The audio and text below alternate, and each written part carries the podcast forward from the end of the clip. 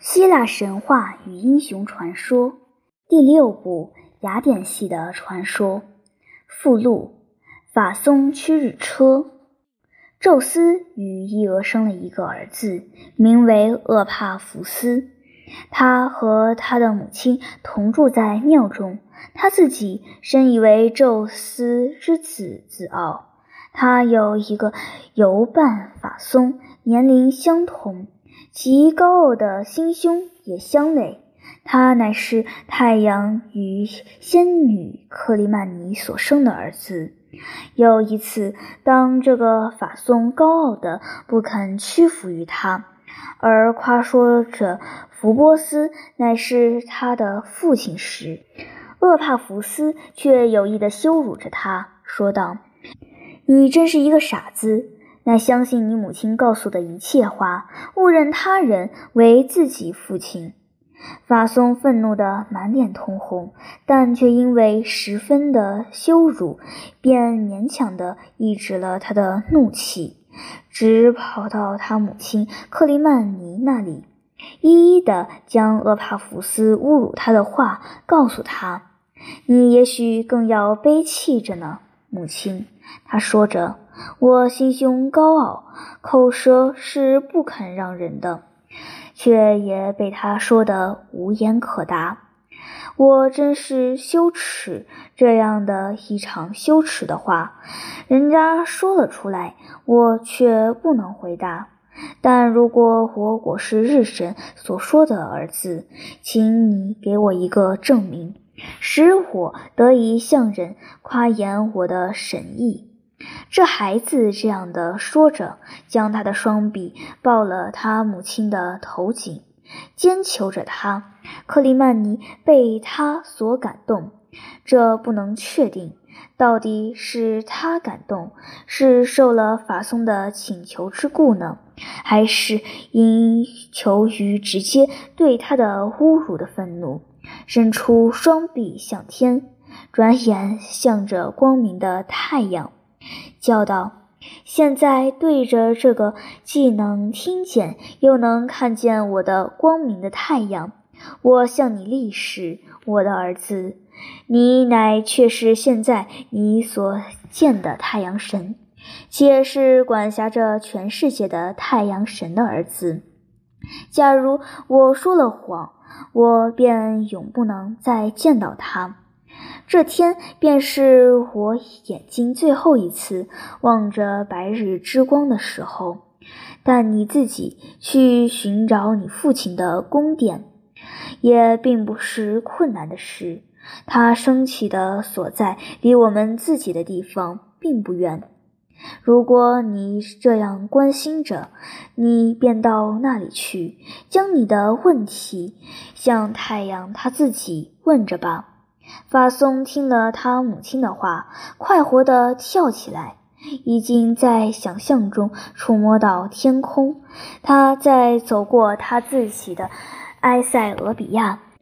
和最近于太阳之下的因特地方之后，便很快的到了他父亲的所在了。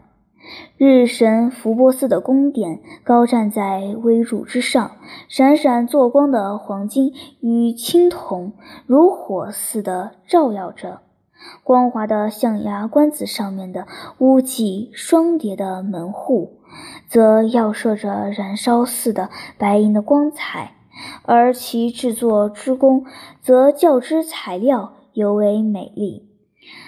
莫尔克伯在门上雕镂着包围于中央大地的水阳，以及悬挂于地上的天空，水中活跃着颜色深暗的海神们。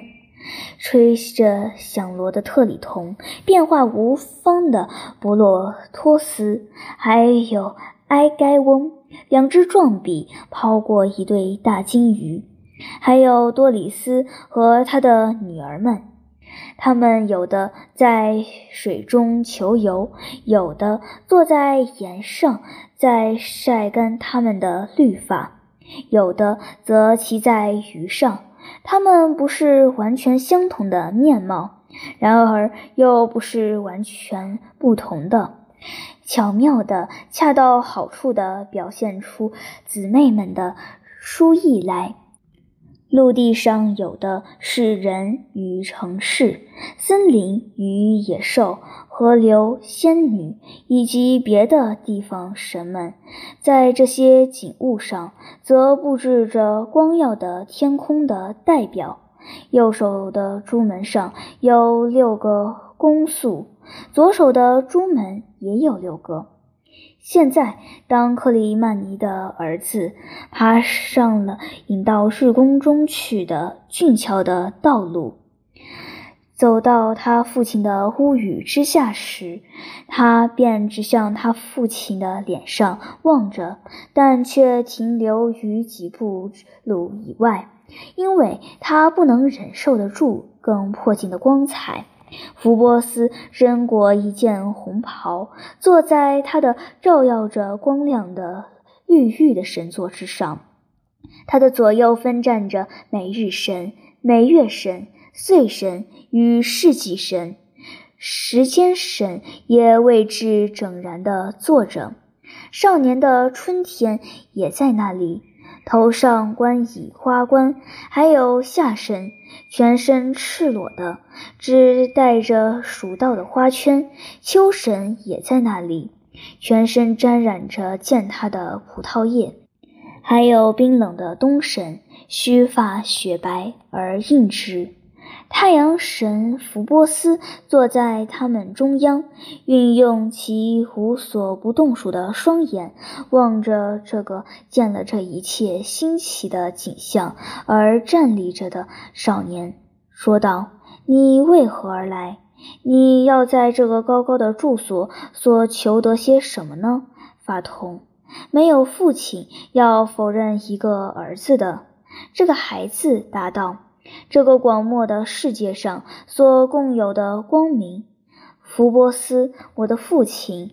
假如你允许我以用此名称的权利，如果我母亲克里曼尼不是在一个不真实的委托之下潜藏了她的羞耻的话，那么，请你恩允给我一个证明，我的父亲，让一切人都知道我是你的真实的儿子。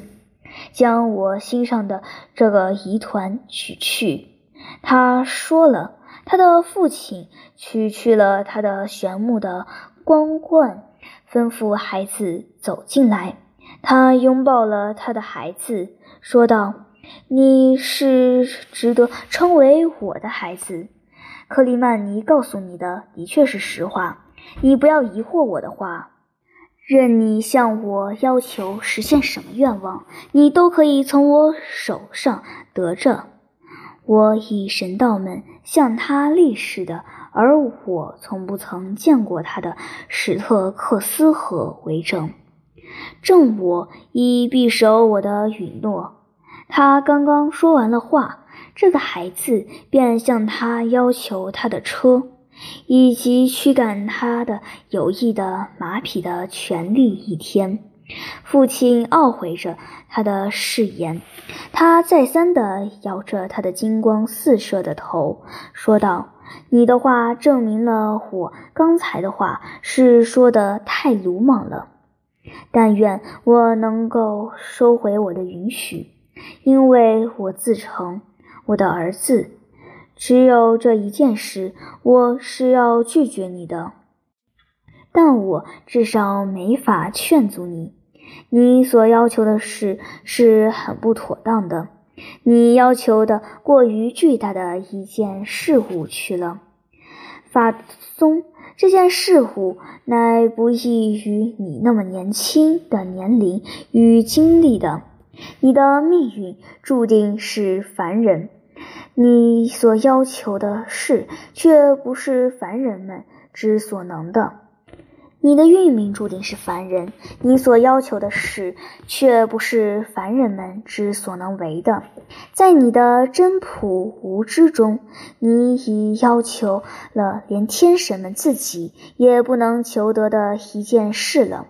虽然他们每个神都可如意之所欲而为着。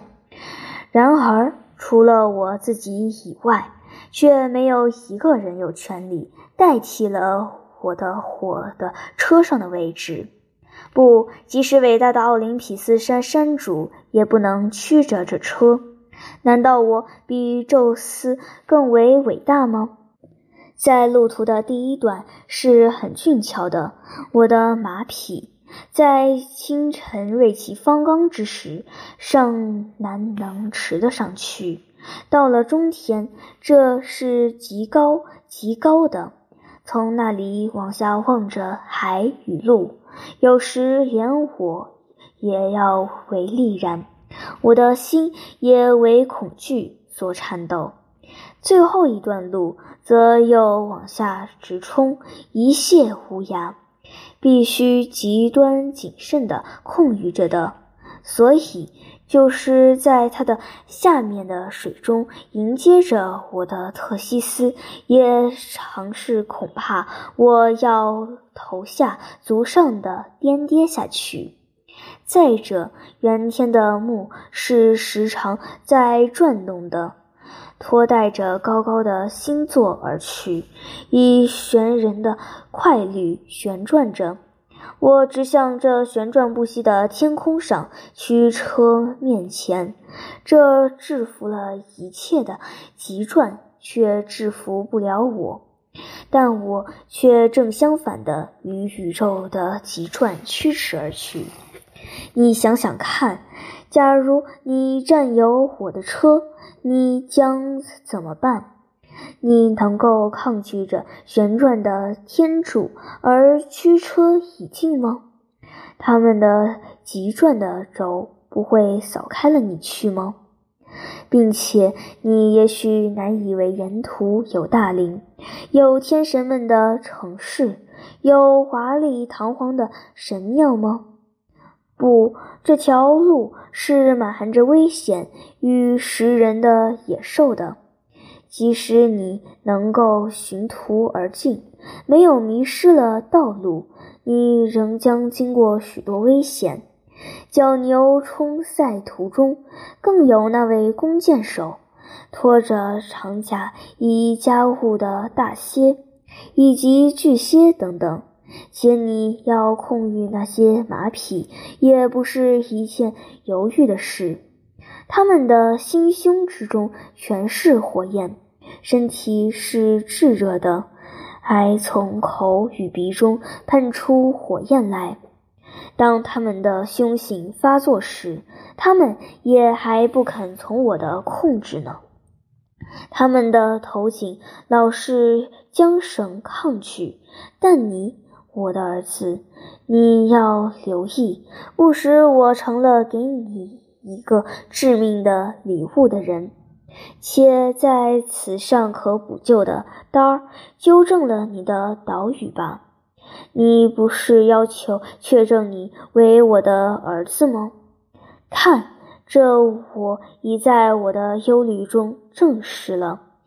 我以我的父亲的焦虑表示我自己为你的父亲。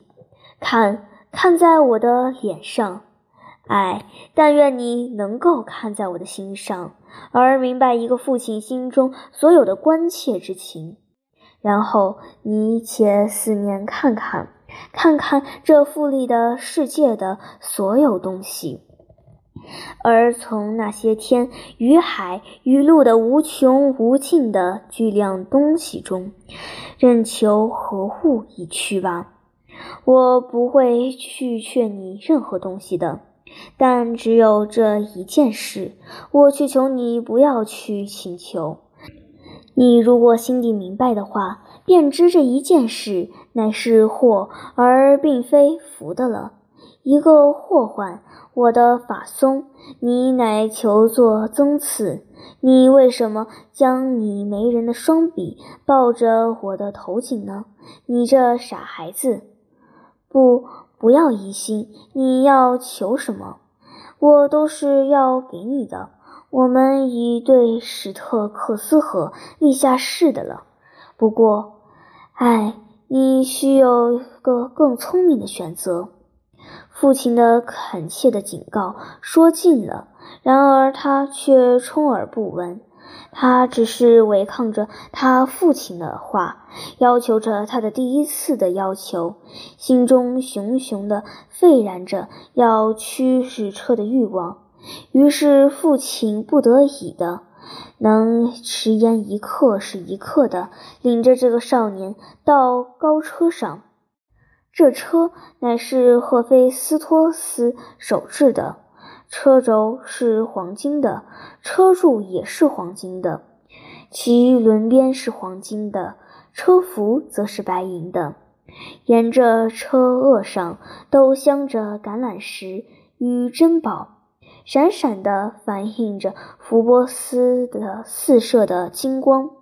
现在，正当能干的法松的诧异地望着这精工华丽的车时，看呀，黎明的女神已经在殷红的黎明中看守着。她打开了她红色的大门，她的宫殿放射出玫瑰色的光明，星辰全都逃避了开去。启明星是最后一个离开了他的天空中的望塔。当福波斯看见它已西沉下去，世界已经染上了红色。但月的眉角也已朦胧的看不见了时，他便吩咐迅捷的时间神鳄上了他的马匹们。女神们立刻如命的办去，从高场的马厩中引领了马匹们出来。他们喷吐着火焰，满餐的鲜食之后，女神们便将铿锵的马泪安上了他们的嘴。于是，父亲在他儿子的脸上涂擦了一种神油，有了这油，便不至于为吞毁一切的火焰所焦灼的。他将金光四射的日冠戴到法松的头上去，同时深深地叹息着，明知此去必定没有好结果。他说道。但愿你至少能够听从你父亲的那些警告，不要急鞭着马匹，我的儿子，紧握着马缰，马匹们自会匆匆地向前跑去。艰苦的工作是自会与他们的不施的足相逢的。你的路途不要直从天空中的五道带中穿走过来。正确的道途乃是一个大弯，但要紧守在三道之内。必去南方的天空，也要必去极北的天空。这乃是你的路径。你将清楚地见到我的车辙。你还要记住，天与地须是同等的热度，不要走得太低了。也不要向天顶的路中走去，因为你如果走得太高了，你便要烧灼了天空；你如果走得太低了，又便烧灼了大地。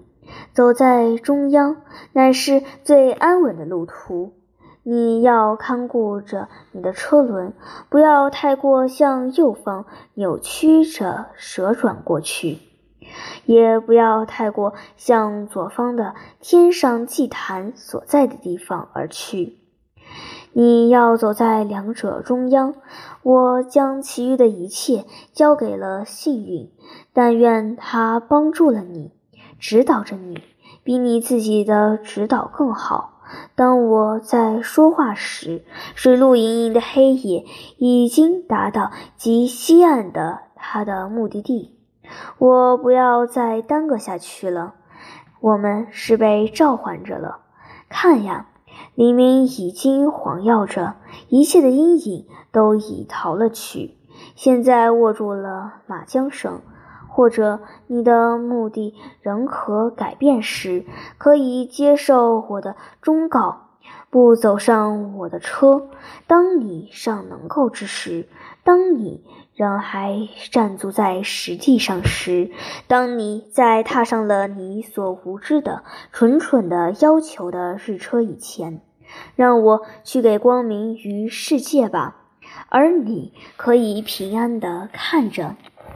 但那个孩子已经跨上了极快的车，高傲地站在那里，快快乐乐地取了马缰在手，对他的不愿意父亲致谢他的恩赐。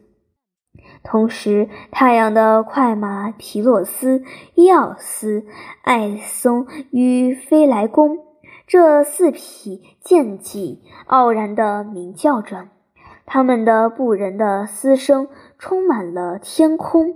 他们的足不耐地在门线之后踏着。于是，特西斯媚然于他的孙儿的运命，将他们放出了门外，听任他们飞驰于无限无际的天空之上。马匹冲向前去，剑飞的足沿途穿裂着云块，他们还高高的举着他们的双翼，追过了吹去于同一方向的东风，但因为。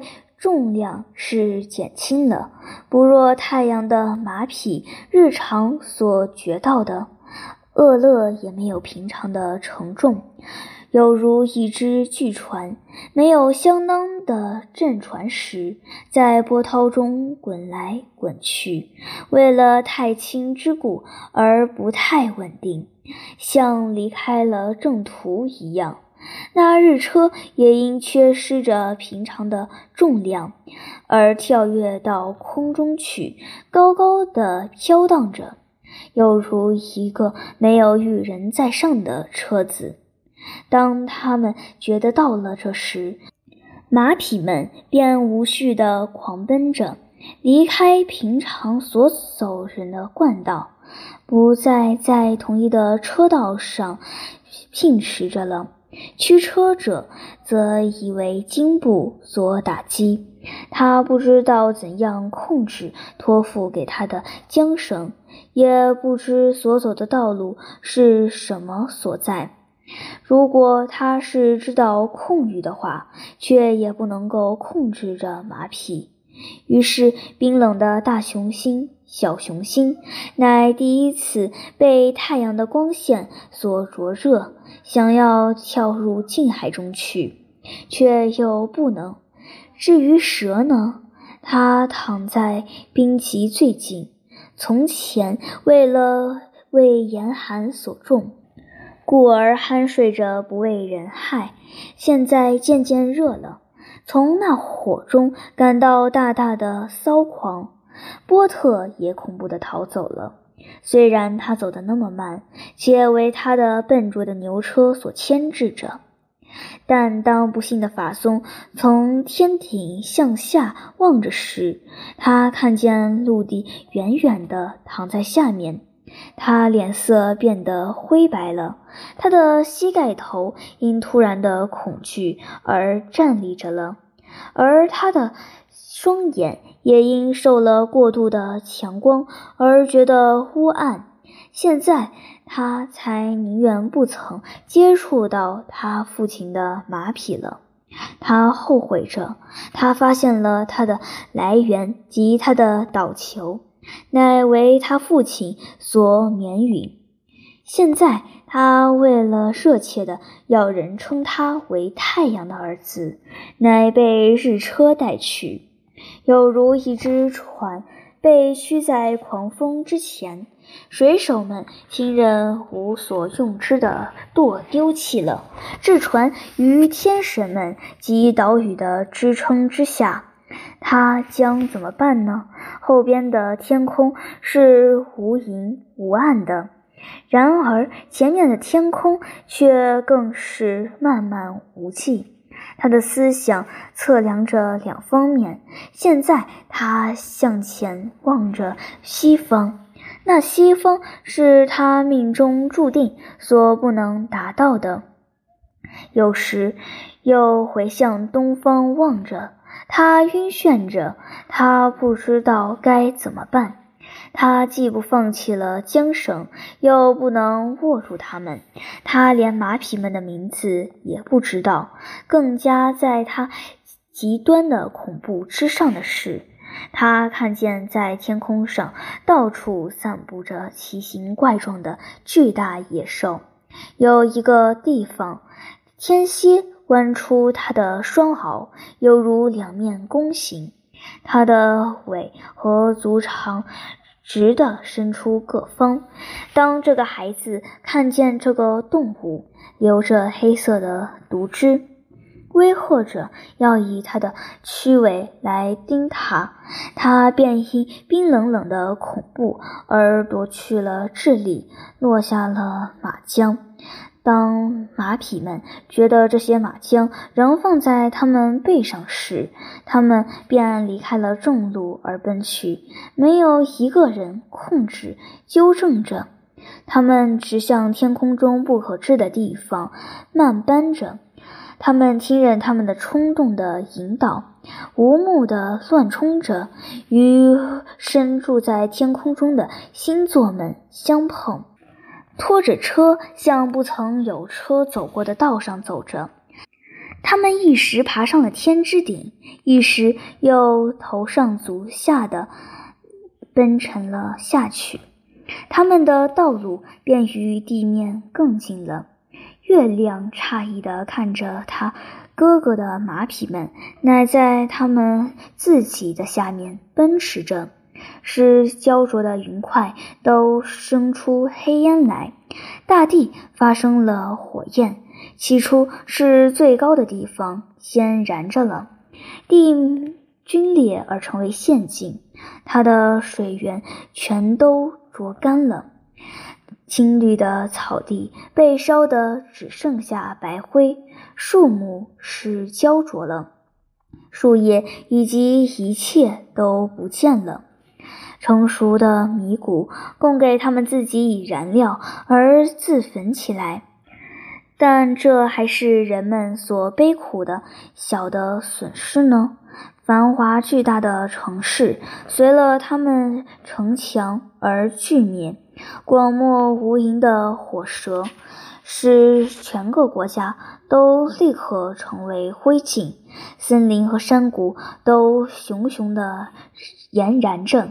许多的名山都被毁了，泉水都干枯的一滴无存，而常年带着白雪的高峰，如今也第一次消失了他们的雪冠，连云包雾里的奥林匹斯山也都炎烟腾腾。法松他自己也诚然看见了大地在各地方都发生了火，生了光焰。但他不能忍受那大热，他所呼吸的空气如一个大火炉所喷吐的热息。他觉得他的车在他足下被灼得成为白热了，他不再能够忍受着那灰烬与四射的火星了，他完全被包裹在浓密的热烟中，在这个乌漆漆的黑暗中。他不能说出他现在在什么地方，或现在他到什么地方去，只是听任了他的飞马们的意思，向前奔腾而去。